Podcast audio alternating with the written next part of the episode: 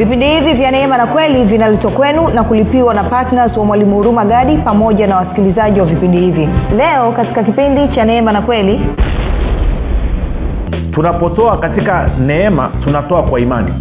Lakini imani hii siyo imani ya kumfanya mungu atupe mungu atubariki. No, no, hii imani ni imani ya kupokea kile ambacho tayari mungu amekwisha kukifanya kupitia yesu kristo kwao kila ninapotoa maanaake ni kwamba napokea sehemu ya utajiri ambao tayari ninao. Napokea kutoka katika ufalme wa mungu sehemu ya utajiri ambao ninao. Kwao sitoi ili kumfanya mungu anipe. Natoa ili kupokea kutoka kwa mungu kile ambacho tayari ni cha kwangu kwa sababu ya kile ambacho yesu kristo alikifanya kupitia msalaba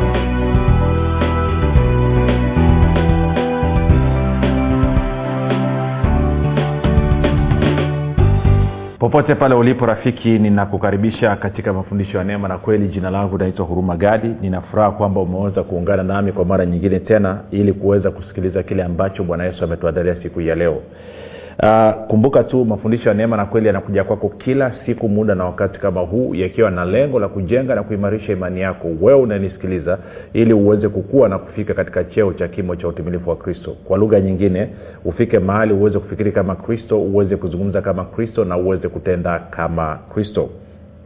Zingatia kwamba kufikiri kwako kuna mchango moja kwa moja katika kuamini kwako ukifikiri vizuri utaamini vizuri. Ukifikiri vibaya utaamini vibaya. Hivyo basi fanya maamuzi ya kufikiri vizuri. Na kufikiri vizuri ni kufikiri kama kristo.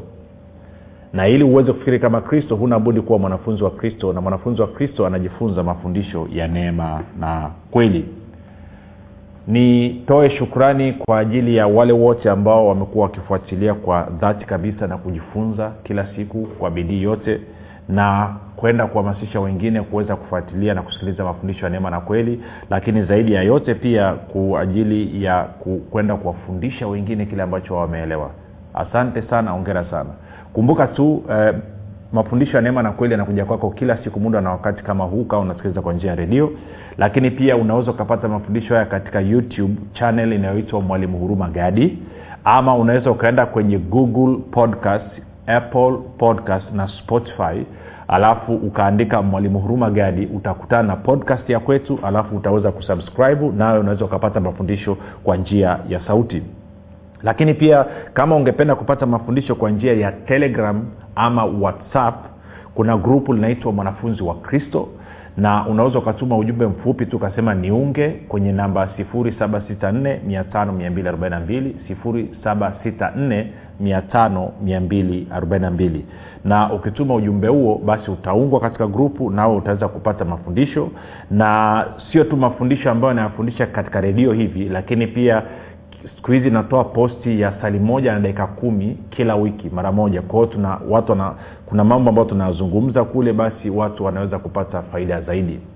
Kwa hiyo kama haujajiunga katika grupu la mwanafunzi wa kristo kwa whatsapp ama kwa njia ya telegram basi ningekushauri ufanye hivyo baada ya kusema hayo pia nishukuru kwa ajili ya wale wote ambao wanafanya maombi kwa ajili ya vipindi vya neema na kweli kwa ajili ya wasikilizaji wa vipindi vya neema na kweli kwa ajili ya kwangu mimi pamoja na timu yangu. Nasema asanteni sana kwa maombi yenu.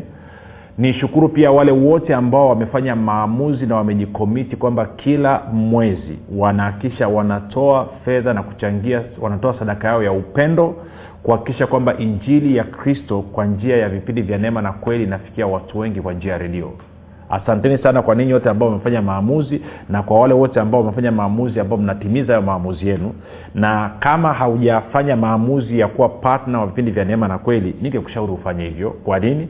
Kwa sababu unasikiliza kila siku. Kwa nini usikilize kila siku tarehe moja hadi tarehe thelathini mwezi wa kwanza wa pili watatu wa nne alafu uone kwamba wewe sio mdau muhimu katika kuhakikisha kwamba injili inakwenda kwa njia ya redio kama umeweza kusikiliza na unasikio la kusikiliza kila siku maanaake ni kwamba wewe unatakiwa uwe patna wa vipindi vya neema na kweli. Wewe unatakiwa uchangie gharama za redio ili na mikoa mingine pia waweze kufikiwa na injili hii. Baada ya kusema hayo basi tunaendelea na somo letu linalosema mtizamo e, neema, na ima, e, neema na imani katika matoleo neema na imani katika matoleo. Na wiki hii tumeanza kuangalia mtizamo sahihi katika matoleo. Sasa kipindi kilichopita nilikwambia neno mtizamo linatengenezwa na mambo matatu ambayo neno mtizamo kwa lugha ya wenzetu ya kiingereza wanasema ni neno attitude. Attitude. Kwa hiyo mtizamo unatengenezwa na mambo matatu. Unatengenezwa na wazo unatengenezwa na hisia alafu unatengenezwa na hatua. Kwa kiingereza tunasema thought feelings and action. Kwa hiyo ukichanganya mambo matatu basi inasababisha kitu kinaitwa mtizamo. Kwa hiyo nikakwambia kama mtiza, kama wazo lako juu ya mtu fulani ama kitu fulani ni wazo la chuki maana yake automatikali na hisia zako zitakuwa za chuki na kwa maana hiyo matendo yako atakuwa ni matendo yenye kuashiria nini? Chuki na tulianza jana tukaona kwamba tunao watu wawili kwenye bibilia mwanzo mlango wa nne una habili na kaini. Tukaona kwamba habili na kaini walikuwa ni wote ni watoto wa adamu lakini mitizamo yao ilikuwa ni tofauti. Kaini inavyoonekana mtizamo wake kuhusu mungu ulikuwa una shida. Abili sio tu kwamba alileta matoleo yaliyo manono mazuri ya kumfurahisha lakini natupa picha kwamba mtizamo wake kuhusu mungu ulikuwa ni mzuri. Mawazo yake juu ya mungu yalikuwa ni mawazo ya kumheshimu na kumpenda mungu. Na automatikali hisia zake juu ya mungu zilikuwa ni hisia za heshima na za kumpenda mungu. Na kwa maana hiyo hata matoleo yake yakawa ni matoleo yaliyoambatana na heshima na upendo kwa mungu kwa upande mwingine kaini mawazo yake kuhusu mungu yanavyoonekana yalikuwa ni mawazo ya chuki dhidi ya mungu. Na kwa maana hiyo hisia zake zikawa ni hisia za chuki na kwa maana hiyo matoleo yake yakadhihirisha kwamba alikuwa hamheshimu mungu wala hampendi mungu. Na ndio maana mungu anamwambia dhambi iko mlangoni na kuotea ishinde. Na kwa maana hiyo basi tunapata picha gani kwamba kila mara inapofika kwenye habari ya matoleo kuna kuna kamtiani fulani kako mbele yangu. Kwamba je nitatoa katika mtizamo wa heshima na upendo kwa mungu ama nitatoa katika namna ya kumdharau mungu na kumwona kwamba anataka kitu ambacho akimuhusu sasa najua nikigonga nasema mwalimu siku hizi unakamua sana unatubana sana. Ya lazima niwaeleze kweli yote siwezi kuwapa tu sukari sukari sukari sukari sukari kila siku. Alafu tukaacha kubalance. Kwao lazima tubalance tuweze kuelezana ukweli ili tuwe wakristo ambao tumekamilika. Tuwe wakristo ambao yes pamoja na kwamba tumepewa neema na mungu pamoja na kwamba tunakubalika mbele za mungu sio kwa sababu ya chochote tulichokifanya bali kwa sababu ya kile ambacho yesu kristo alikifanya. Lakini wakati huo mungu ni baba yetu. Tunawajibika kumuheshimu tunawajibika kumpenda na kadhalika na kadhalika. Sasa baada ya kusema hayo ngoja leo niipooze kidogo jana ilikuwa kali mno. Haleluya kwa utendo wa korinto wa pili mlango wa nane mstari wa saba alafu tutasoma mpaka ule mstari wa tisa. Wakorinto wa pili mlango wa nane mstari wa saba hadi wa tisa. Hasa lakini uh, ngoja nisome kwenye nani kwenye bibilia ya neno. Bibilia ya neno ime, imeweka hii maneno mzuri. Haleluya sikia bibilia ya neno anavyosema. Tafsiri ya neno. Anasema hivi lakini kama vile mlivyo mbele sana katika yote katika imani katika usemi katika maarifa katika uaminifu wote na katika upendo wenu kwetu sisi vivyo hivyo tunataka pia mzidi katika neema hii ya kutoa.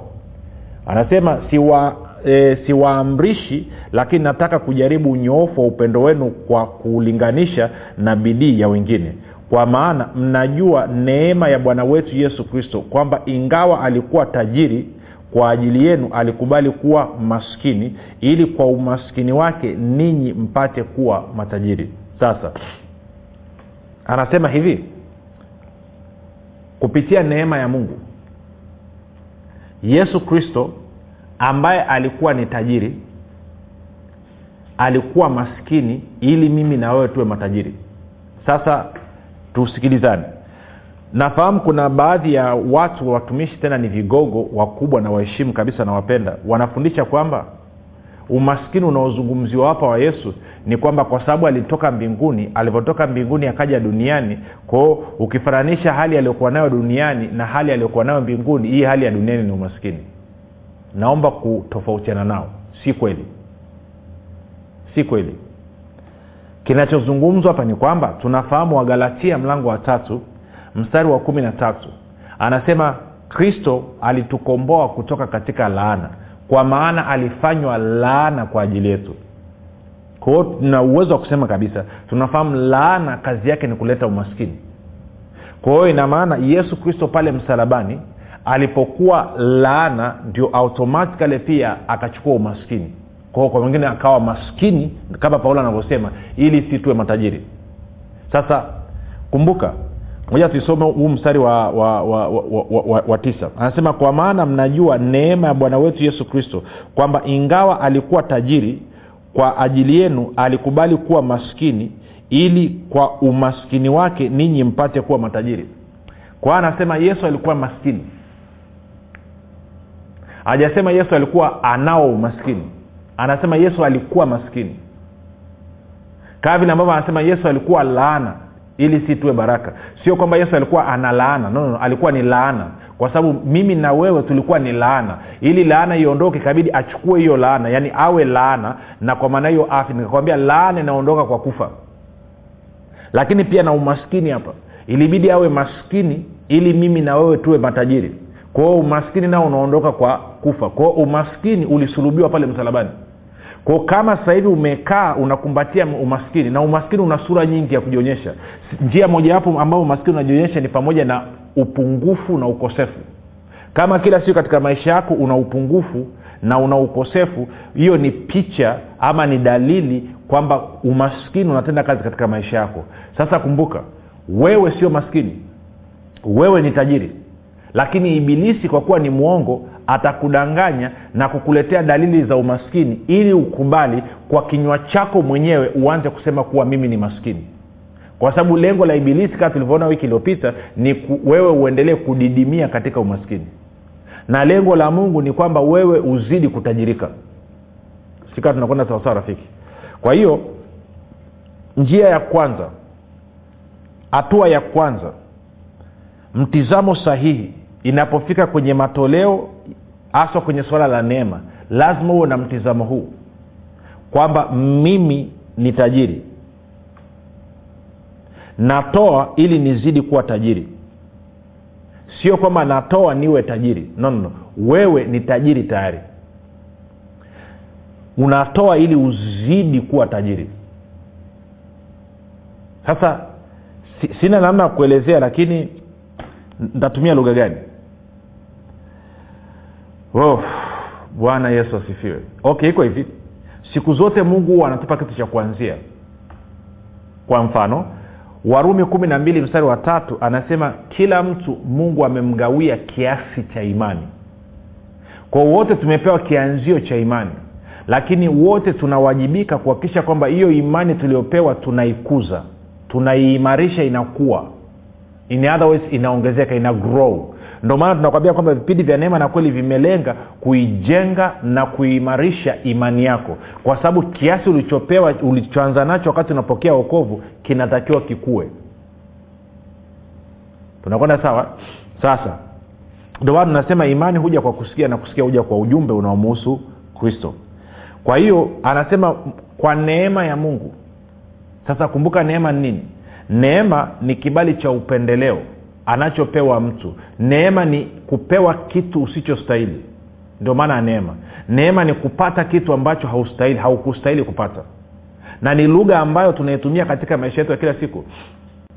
Watu wengi sana hawajui jinsi ambavyo kazi ya msalaba ya yesu kristo ina ushawishi mkubwa katika maisha yetu ya kila siku nenda sehemu yoyote kwa mtu ambaye ameokoka ambaye hajaokoka. Kwa mtu ambaye ni mkristo ama ambaye sio mkristo. Kwa mtu ambaye ana imani ama hana imani. Kwa maana ya kwamba ana dini ama ana dini. Wote utasikia ah, nimepata neema bwana. Nimepata neema ya kwenda nimepata neema ya kwenda kuangalia mpira simba na yanga leo. Maanake kuna jamaa amenilipia. Ase nimepata neema bwana na mimi nitakuja nitaenda arusha kwenye kitu fulani. Nini? Kuna mtu amenilipia. Nimepata neema. Maanake nimepata kitu ambacho nilikuwa sistahili hasa ni lugha ambayo tunaizoea. Ukipita huko mjini utakuta kwenye mabasi wameandika ni kwa neema. Kwenye bajaji imeandikwa ni kwa neema. Ni lugha ambayo inazungumzwa sana. Lakini watu wengi wameshindwa kukaa na kuitafakari na kuangalia okay je hii lugha chimbuko, lake ni wapi? Chimbuko lake ni katika biblia. Ndo chimbuko la hii lugha ya neema. Si lugha ya neema chimbuko lake ni kazi ya yesu kristo. Ko kama wewe unatumia lugha ya neema wedha wewe ni mkristo ama sio mkristo. Maana yake ni kwamba unaikubali kazi ya yesu kristo pale msalabani. Otherwise ustahili kutumia neno la neema. Neema unapotumia maanaake ni kwamba unatambua na kukubali kazi kamilifu ya yesu kristo pale msalabani. Aliyoifanya kwa niaba ya binadamu wote. Na kazi mojawapo ambayo yesu aliifanya tunaambia kwenye wakorinto wa pili nane tisa kwamba alikuwa masikini ili mimi na wewe tupate kuwa matajiri.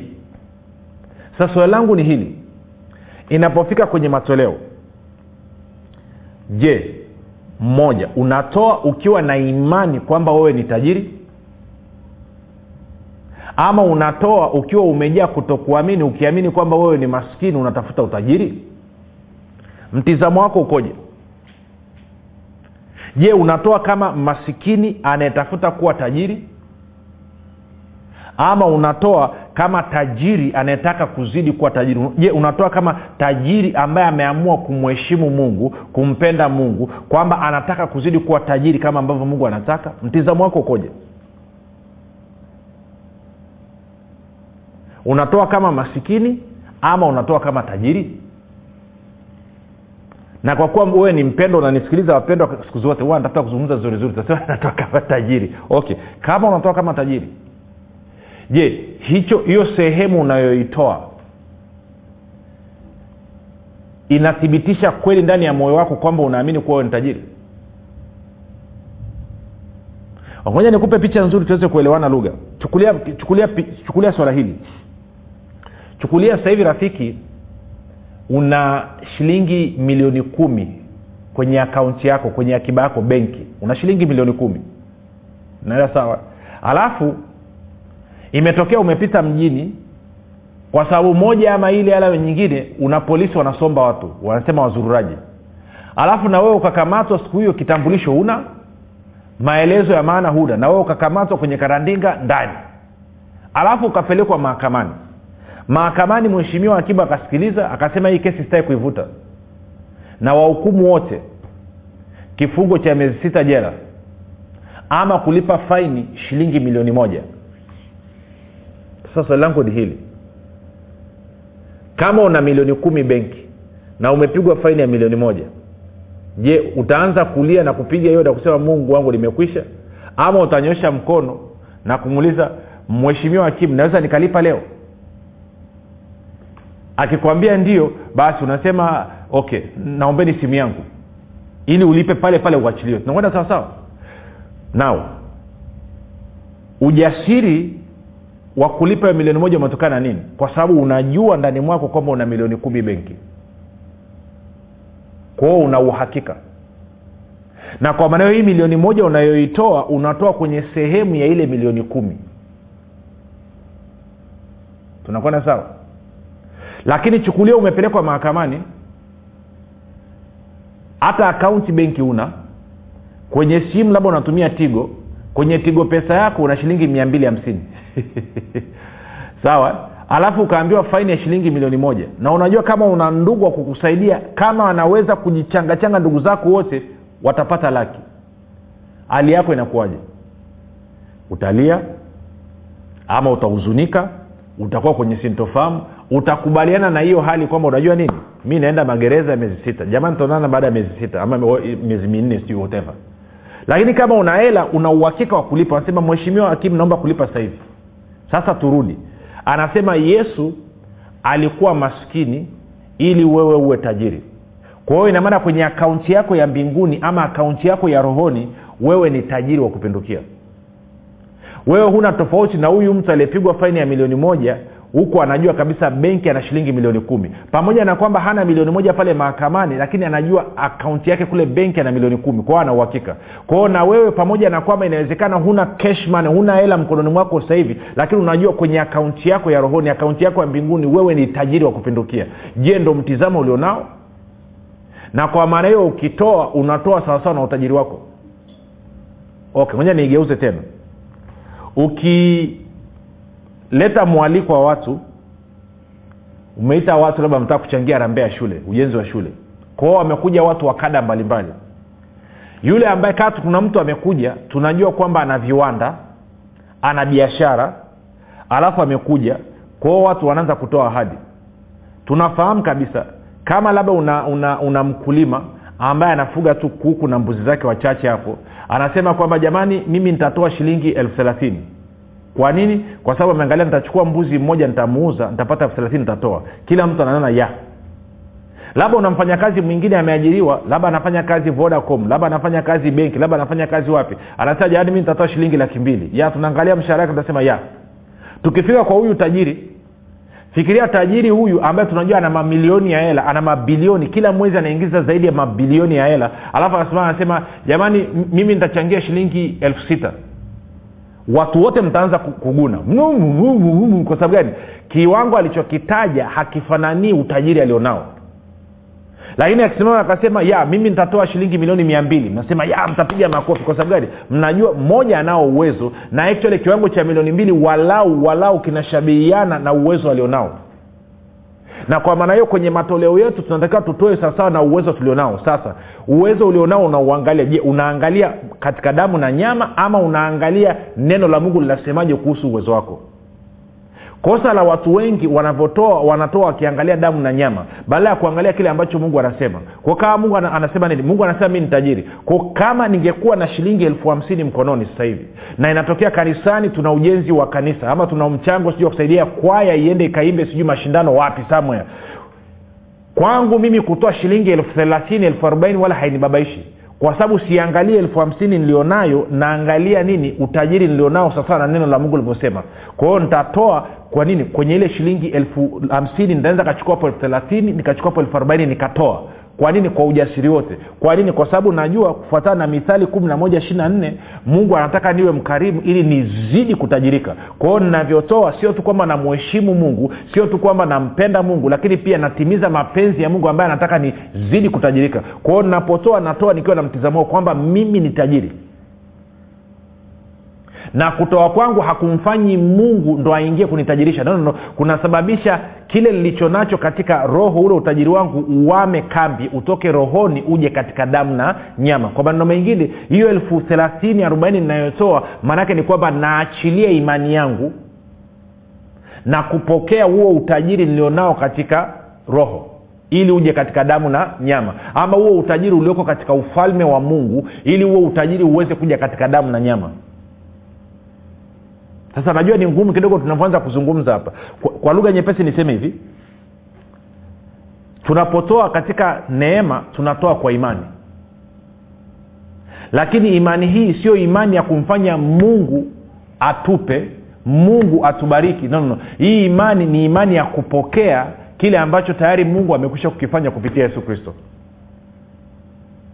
kwao kila ninapotoa maanaake ni kwamba napokea sehemu ya utajiri ambao tayari ninao. Napokea kutoka katika ufalme wa mungu sehemu ya utajiri ambao ninao. Kwao sitoi ili kumfanya mungu anipe. Natoa ili kupokea kutoka kwa mungu kile ambacho tayari ni cha kwangu kwa sababu ya kile ambacho yesu kristo alikifanya kupitia msalaba ntarudia tena.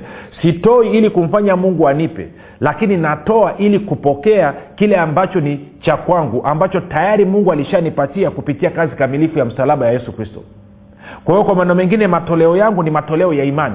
Imani inayofanya nini? Imani inayoitikia inayokubaliana na kupokea kutoka kwa mungu kutoka katika ufalme wake kile ambacho tayari mungu alikwisha kukifanya kwa neema yake kupitia msalaba wa yesu kristo kwa hiyo nachofanya ni kama nimeenda benki natoa zile hela kwenye akaunti nazileta mfukoni mwangu ili niende nikazitumia nakumbuka nilikuambia kwamba katika ukisoma ukisoma wafilipi nne kumi na tano anazungumzia habari ya kutoa na kupokea. Na nikaanza kuambia kwamba katika maisha ya neema ama maisha ya gano jipya ili kuweza kupokea unatoa na nazungumzia hapa kwenye context kwenye maudhui ya fedha. Kwa hiyo basi yes kuna nishatoa kwa nini tunatakiwa kutoa? Hivi nazungumzia mtizamo. Kwao mtizamo wako tafadhali urekebishe. Usiseme kwamba kwa kuwa natoa sasa hivi itamsababisha mungu aingie kazini ili anipatie. No, no, no. unatoa kwa kuwa unapokea kutoka kwa mungu kile ambacho tayari alishakiandaa alishakupatia kupitia yesu kristo. Kumbuka wewe ni tajiri tayari kwa hiyo unavyotoa unaonyesha kwamba unaamini kweli kuwa wewe ni tajiri. Na kwa kutoa huko basi inahamisha nini? Ule utajiri wako ulioko katika akaunti yako iliyoko ndani ya ufalme wa mungu ije katika damu na nyama. Na ndio maana basi ukiwa unaelewa hivyo kwenye kutoa hutaona unapoteza. Hutakaa utoe ukiwa na huzuni hutakaa utoe ukiwa na shaka na wasiwasi. Hutakaa utoe ukiwa na manunguniko na malalamiko. Utakuwa ni mtu mwenye furaha siku zote. Kwa sababu gani? Unajua kwa transaction hii kwa matoleo haya niliyofanya yes nimepata fursa ya kumheshimu mungu nimepata fursa ya kumpenda mungu lakini pia nimepata fursa ya kuongezeka. Nimepata fursa ya kuonyesha kuwa mungu ndio utoshelevu wangu. Na kwa maana kwa matoleo haya napokea kutoka katika ufalme wa mungu sehemu ya utajiri ambao ni wa kwangu ambao yesu kristo aliulipia sasa kama ungependa hayo maisha ya kupata hivyo vitu ambavyo tayari yesu alivifanya kupitia neema yake hatua ya kwanza ni kumpokea yesu kristo kama bwana na mwokozi wa maisha yako. Najua sasa hivi sana lakini pindi navyoendelea taielewesha kufanya maombi yafuatayo kama ungependa kuzaliwa mara ya pili uingie katika ufalme wa mungu.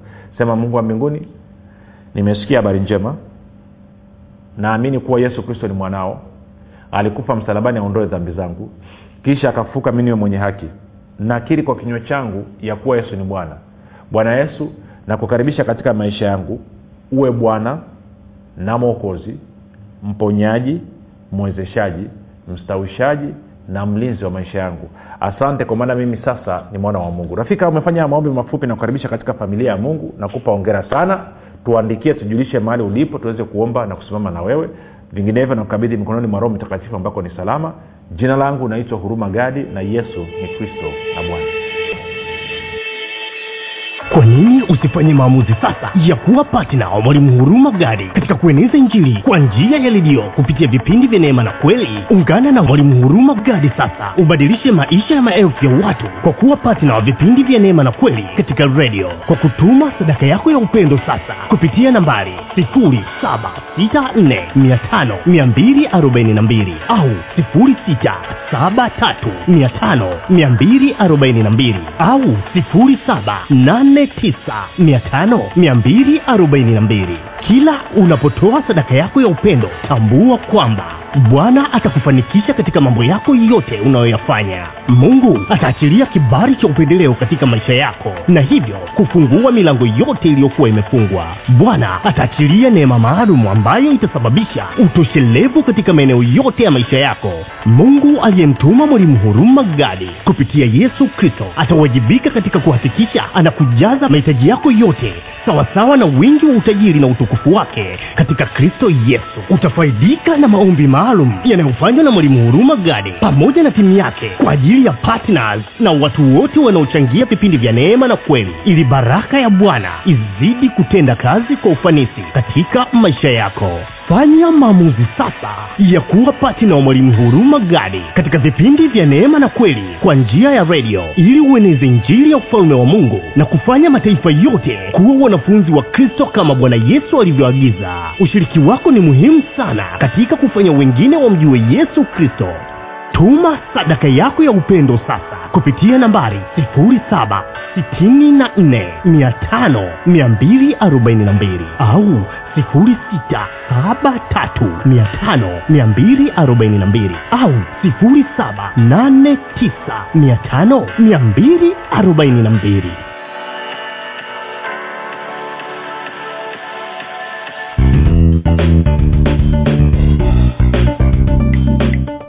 umekuwa ukisikiliza kipindi cha neema na kweli kutoka kwa mwalimu huruma gadi. Kama una ushuhuda au maswali kutokana na kipindi cha leo tuandikie message ama tupigie simu namba 7645242 au 675242 au 7895242 nitarudia.